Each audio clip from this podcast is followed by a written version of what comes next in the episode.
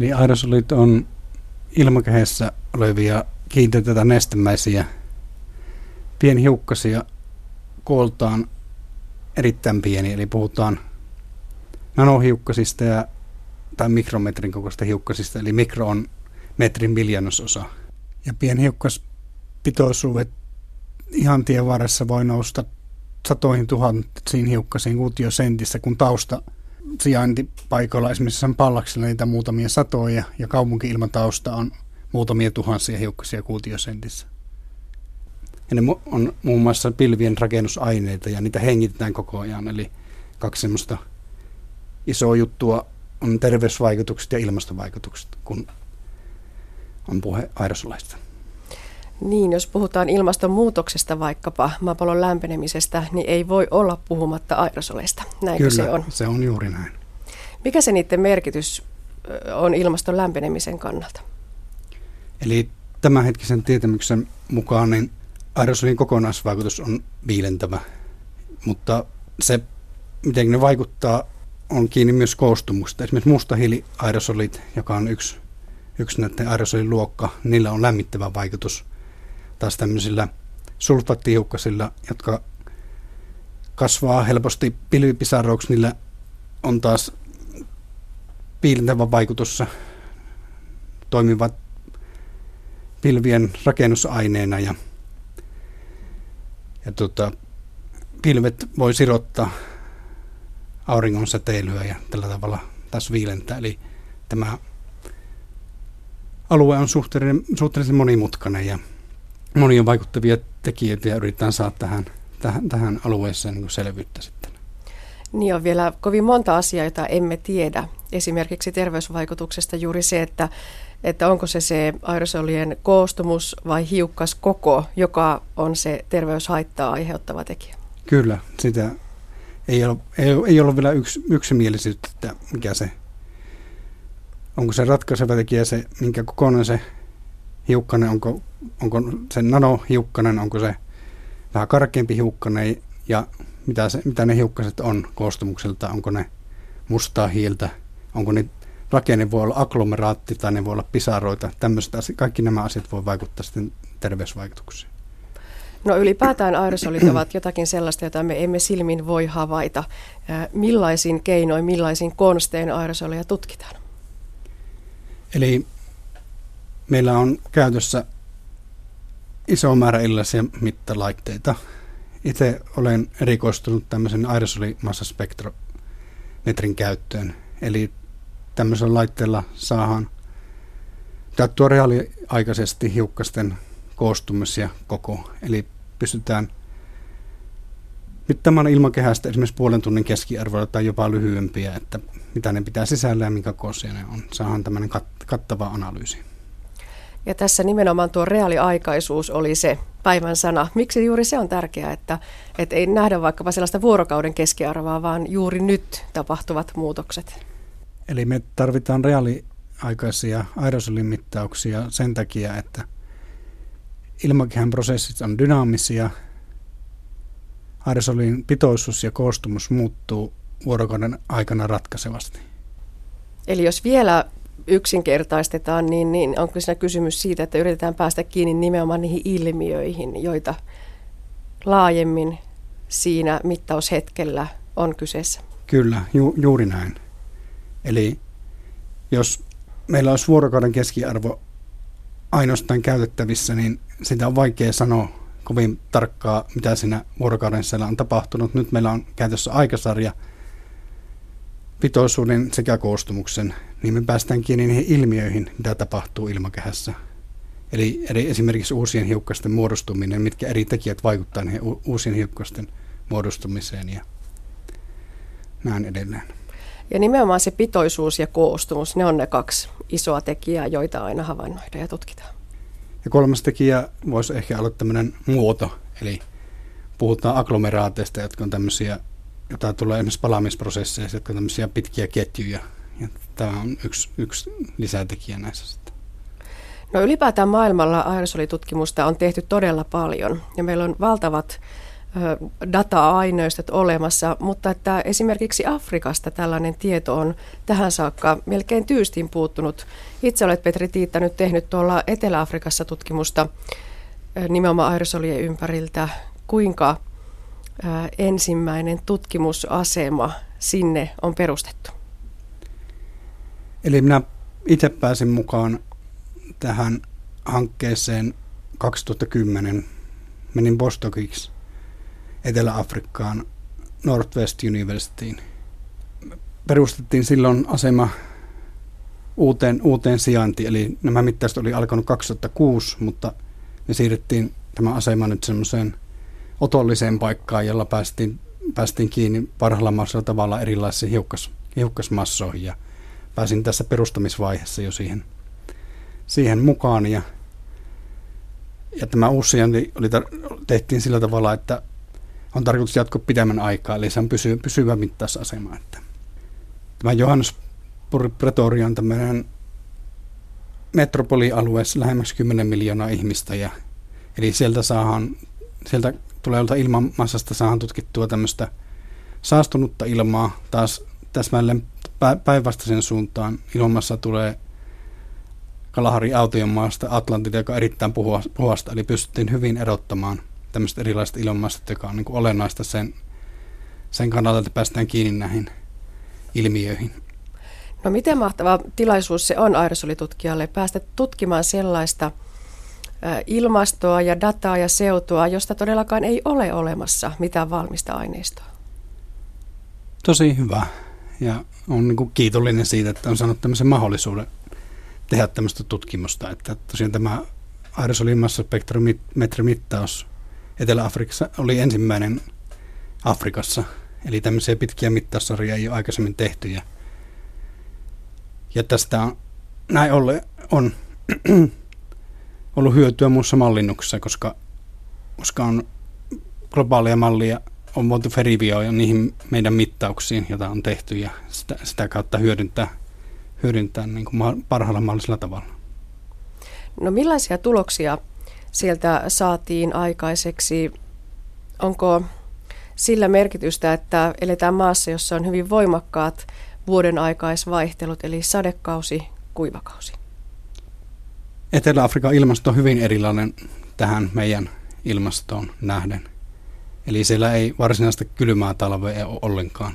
Ja minun mielestä kuvaa paremmin erottelu sadekausi ja kuivakausi. Eli kuivakausi oli kesäkuusta syyskuuhun ja sadekausi lokakuusta maaliskuuhun. Ja nämä olosuhteet oli hyvin erilaiset ja tehtiin vertailua näiden kahden, kahden eri kauden välillä. Ja kuivalla kauella savanipalot ja muutkin polttoprosessit oli se määräävä tekijä, joka määräsi sen ilmanlaadun ja mitä ilmakehässä tapahtuu. Ja taas sadekaudella sulfaattihiukkaset, jotka oli pääosin peräisin hiilen, hiilen poltosta, niin oli tämä domi, dominoiva te, tekijä sitten, että saatiin sel, selkeä erottelu näiden eri, eri kahden eri kauden välillä. Onko se hiili siellä, tai onkin varmasti e, hyvin määräävä tekijä, koska hiiltä käytetään todella paljon? Etelä-Afrikassa pääosa energiasta tehdään hiilellä. Ja vasta uusissa laitoksissa on kunnolliset suodattimet, että, että aikaisemmin vanhoissa laitoksissa suodattimia ei ole juuri, juuri ollenkaan, eli se sulfaattipitoisuus pääsee silloin aika, aika korkeaksi. Ja Etelä-Afrikassa on se erikoisuus myös, että osa polttoaineesta tehdään hiile, hiilestä, eli se ei pelkästään energian käyttöä, vaan myös polttoaineen tuotantoon. Kuten totesit Petri Tiitta, niin etenkin kuivalla kaudella – siellä palaa koko ajan jossakin, eli on runsaasti savannipaloja, runsaasti ruohikkopaloja. Mikä niistä paloista peräisin olevien pienihiukkasten merkitys on? Eli globaalisti ajateltuna biomassan polttoja on yksi suurimmista, ellei suuri orgaanisten hiukkasten lähde. Ja Afrikassa metsäpalot ja savannipalot on on mer- merkittävä lähde ja tosiaan jossakin päin kuivalla kaudella palaa oikeastaan aina. Ja oli näkyvissä semmoisia isoja savu, savumassoja aina jostakin, jostakin päin ja päästiin tutkimaan sitten näitä savanipalon hiukkasia. Ja tulos oli se, että ne viilentävät ilmastoa. Kuinka merkittävästi? Kyllä, eli hiukkasten kokonaisvaikutus oli viilentävä. Tietenkin mustahiiliosa näistä hiukkasista on lämmittävä. Mutta että, koska sekundaaristen hiukkasten muodostuminen oli niin voimakasta, eli sitä organista massaa kertyy niiden hiiliagglomeraattorin päällä niin paljon, niin sironta kasvaa ja näin kokonaisvaikutus tuli viilentäväksi. Eli 90 prosenttia näistä hiukkasista oli viilentäviä 10 prosenttia lämmittäviä näin karkeasti ottaen. No mikä tämän tuloksen merkitys on, jos ajatellaan ihan globaalisti ilmastoa ja ilmastonmuutosta? Voiko, voiko tuolla Afrikassa tapahtuvat savannin ruohikkeupalot vaikuttaa tähän kokonaistilanteeseen? Tietysti jos mietitään tässä sen savannin palojen kokonaisvaikutusta, pitää ottaa myös kaasukomponentti, jota me ei taas tutkittu, esimerkiksi hiilidioksidi. Eli kun mietitään ilmastovaikutuksia, sillä on hiukkasesta yksi tekijä ja sitten kaasut on toinen tekijä. Eli, mutta kun ilmasto lämpenee, niin savannipaloja on oletettavasti enemmän. Ja silloin tämä voisi olla tämmöinen yksi takaisin kytkentä. Samalla tavalla kuin metsät on takaisin kytkentä metsäalueella Pohjois-Euroopassa. Mutta voiko tähänkin todeta perinteiseen tapaan, että mutta tutkimusta tarvitaan lisää? Kyllä nämä on erittäin monimutkaisia ilmiöitä ja että haluta, jos halutaan ja kun halutaan tutkia näitä mahdollisimman tarkkaan ja syvä, ennen kaikkea syvällisesti, että ei vaan pintaraapussa, me tarvitaan tarkkoja tutkimuksia ja se on niin kuin, niitä, näitä asio, kaikkia asioita ei voi tehdä yksinkertaisesti. Tämä ilmastonmuutos on monimutkainen asia, että niitä tarvitaan paljon tietoa ja paljon tutkimusta, sekä mallinnuksesta että mittausta. Mm, tarvitaanko myös sellaisia pitkiä mittaussarjoja ja nimenomaan niitä eri puolilla maailmaa erilaisissa olosuhteissa olevia mittausasemia? Aerosolin dataat ympäri maailmaa kerätään yhteen datapankkiin, joka on Kaliforniassa. Ja ideana on se, että mallintajat voi hyödyntää silloin näitä pitkiä mittaussarjoja mahdollisimman hyvin. Että, ja saadaan, päästään sillä tavalla käsiksi mahdollisimman hyvin näihin ilmiöihin. No mutta omalla kohdallasi Petri Tiitta, tutkimus tuolla Etelä-Afrikassa on nyt päättynyt ja tulokset on raportoitu. Minkälaista aikaa se oli tutkijan näkökulmasta? Eroako tutkimuksen teko oikeastaan kovinkaan paljoa riippumatta siitä, että ollaanko Kuopiossa, Suomessa vai ollaanko Etelä-Afrikassa? No samoja ilmiöiden ympärillä pyöritään. Että tietysti ne työtavat on pikkusen erilaisia, ja, mutta sain tehdä tosi hyvän porukan kanssa hommia siellä ja tosi pätevää, pätevää porukkaa sielläkin, että on silleen ollut onnekkaassa asemassa. Ja, mutta samat asiat, asiat ne on, että oli se Afrikka tai Eurooppa. Näin totesi tutkija Petri Tiitta Itä-Suomen yliopiston pienhiukkas- ja aerosoliteknologian laboratoriosta. Ilmakehän mittausasema Etelä-Afrikassa on rakennettu ja sitä ylläpidetään Helsingin yliopiston ilmakehätieteiden osaston, ilmatieteen laitoksen ja paikallisen yliopiston kanssa yhteistyössä. Ryhmäpäällikkö Lauri Laakso Ilmatieteen laitokselta kertoo, millaista tutkimusta mittausasemalla tehdään juuri nyt. Meillä mittaukset koostuu perusmittauksista ja mittauskampanjoista – ja meillä on hyvin monipuoliset perusmittaukset, eli meillä on erilaisia arsojen ominaisuuksiin, lukumäärään, kemialliseen koostumukseen liittyviä mittauksia. Sitten meillä on tämmöisiä hivenkaasuja, rikinyhdisteitä, typpiyhdisteitä ja muita. Sitten meillä on jatkuvasti myös hyvin kattava meteorologinen mittausarsenaali, eli meillä on, meillä on tota, ihan nämä normaalit saa, saa asemamittaukset lämpötilaa tuulta, ja, ja sen lisäksi meillä on niin kuin alimman kilometrin korkeudelta, niin siitä saadaan tietoa laserjärjestelmillä. Sitten meillä on äh, aika kattavat ekosysteemimittaukset, eli mitataan tota, paikallisen tämän ekosysteemin, eli kasvillisuuden ja ilmakehän välistä hiilenvaihtoa, sadantaa, esimerkiksi se, maaperän tai tämän kasvillisuuden albedoa, eli sitä, että onko se kuinka vihreätä, ja sitä voidaan tässä verrata satelliittimittauksiin. Sitten meillä on, mitähän meillä on tällä hetkellä vielä, no kun se laitteet vaihtelee, ja sitten meillä on organisia yhdisteiden mittausta, eli mitä tähän kasvamaisia organisia yhdisteitä, joita tulee kasvillisuudesta ja teollisuudesta. Tämä on siis ainoa Etelä-Afrikassa sijaitseva, tai oikeastaan ainoa koko Afrikan mantereella sijaitseva tämän tyyppinen tutkimusasema. Kuinka merkittävä se on, mitä ajattelette? No, Afrikan manner, Afrikassa mantereella on tällä hetkellä jotain noin miljardi ihmistä ja, ja ekosysteemi niin on yksi globaalisti merkittäviä ekosysteemejä. Niin, niin meillä on oikeastaan nyt ainoa mantereen sisäosissa oleva mittausasema, niin kyllä se on tietysti, että tavallaan meidän mittaukset edustaa koko Afrikan mannerta monessa asiassa. Niin, niin kyllä se on aika, aika tärkeä asia globaalisti ja, ja myös koko Afrikalle.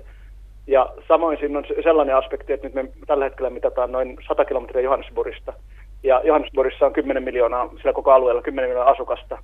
Ja, ja sitten kun tällä hetkellä niin maailman väestö kertyy kaupunkeihin ja erityisesti kehitysmaissa on tämmöisiä megasitejä, niin me pystytään myös näillä mittauksilla niin tutkimaan tätä kaupungistumista ja kaupungistumisen vaikutusta maapallon ilmastoon ja, ja alue, niin kuin ympäröivän alueen ää, tuota, ekosysteemeihin ja, ja tietysti maanviljelykseen ja muuhun, niin, niin kyllä tämä on ihan, vaikka itse sen sanokin, niin kyllä se on merkittävä asia. Ensimmäiset mittaukset, tai tämä mittausasema on käynnistetty vuonna 2006. Millainen operaatio, millainen taival on ollut käynnistää mittausasema alueelle, jossa koko infrastruktuuri ei välttämättä ole sellainen kuin olemme täällä länsimaissa yleensä sitä tavanneet pitää? Tota me mittausasemassa on siis rakentamiseen liikuteltavaa mittausvaunuun. Niin me rakennettiin se tekninen puoli Suomessa, eli kaikki elektroniikka ja, ja ohjelmistot ja laitteistot ja kalibroitiin ne. Ja sen jälkeen vietiin, vietiin se Etelä-Afrikkaan laivalla. Eli, eli tämä niin tekninen puoli me saatiin aika hyvin Suomessa tehty valmiiksi. Mutta mut sitten se, mikä siellä Etelä-Afrikassa niin on, äh, niin kuin minkälaisia haasteita siellä on, niin yksi iso haaste on se esimerkiksi sähkö. Eli Etelä-Afrikassa on aika, siis siellä on puutetta sähköstä ja, ja tota sähköverkko on aika huono. Niin voi olla hyvinkin, että viikon ilman sähkömittaukset. Se, on, se oli aika iso ihan tämmöinen tekninen haaste. Ja sitten tota, vielä paljon isompi, isompi ongelma oli siinä, että me alussa tehtiin yhteistyötä tämmöisen tota, niin kuin vähemmän kehittyneen yliopiston niin kuin kaikkein vähiten kehittyneen kampuksen kanssa, niin ihmisten osaaminen paikan päällä, ne mittaatteen huoltamiseen ja, se oli tosi hataralla pohjalla. Eli meillä ihan alusta lähtien me vuoden verran jo ennakko, ennen kuin aloitettiin mittaukset, niin koulutettiin ihmisiä siellä ja, ja Suomessa myös. Eli, eli se, että saatiin paikallisia ihmisiä, jotka osaa käyttää laitteita ja huoltaa niitä, niin se, se oli aika iso ponnistus. No voiko sanoa Lauri Laakso, että tässä tehdään yhtä aikaa sekä tiedettä että kehitysyhteistyötä? Ehdottomasti. Eli, eli tässä oli tota, alun perin tämä raha, millä me pystyttiin tämä mittausaseman, niin se oli kehitysyhteistyörahaa ulkoministeriön tämmöiseen niin tämän tapaisiin hankkeisiin suunnattua. Mutta, mutta sitten siinä oli se, että nämä, jos ajatellaan vaikka ilmastonmuutoksen vaikutusta kehittyviin maihin tai, tai ylipäänsä kuivilla alueilla, niin se, että voidaan tehdä jonkinlaisia poliittisia päätöksiä esimerkiksi johonkin päästöihin liittyen tai kasvillisuuteen tai, tai viljelyyn tai viljelymenetelmiä vesihuoltoon, niin niiden pitää, jos, ne halutaan, jos niiden halutaan saada onnistuvan, niin niiden pitää perustua tietoon. Ja sitten tällaisia mittauksia, mitä me tehdään, niin kun me on mitattu kohta kymmenen vuotta, niin näitä voidaan käyttää sitten sen poliittisen päätöksenteon tukena. Eli tuloksilla on merkitystä myös globaalisti, kun ajatellaan ilmakehän tutkimusta ja todellakin niitä päätöksiä, joita tehdään. Kyllä. Ja me tässä projektin varrella vielä me mitattiin kaksi vuotta äh, tämmöinen Rustenburgin äh, alue, joka on yksi, se, se taitaa olla maailman suurin kullantuotantoalue ja, ja yksi merkittävistä platinatuotantoalueista. Ja sitten jos ajatellaan sillä, että esimerkiksi auton katalysaattorissa käytetään platinaa suuria määriä, niin, niin sitten se on tietysti kiinnostavaa myös, että et se tavallaan, jos tietyllä alueella tuotetaan huomattava osa tämmöisiä ilmasaaste, ilmasaasteita vähentävistä materiaaleista, niin, niin sitten se, että me pystyttiin tutkimaan sitä paikallisia vaikutuksia. Ja, ja oikeastaan niin siellä Rustenborgin alueella siinä elää noin miljoona ihmistä, niin meidän mittaukset sillä alueella niin vaikutti paikallisen ilmansuojelun lainsäädäntöön. Eli se kaivosalue, se julistettiin sitten osittain näihin mittauksiin perustuen niin, niin tota, tämmöisen high priority alueeksi, joka tarkoittaa, että siellä sitten kiristettiin päästö, päästö tota, vaatimuksia ja se vaikutti teollisuuteen ja saatiin sillä keinoin myös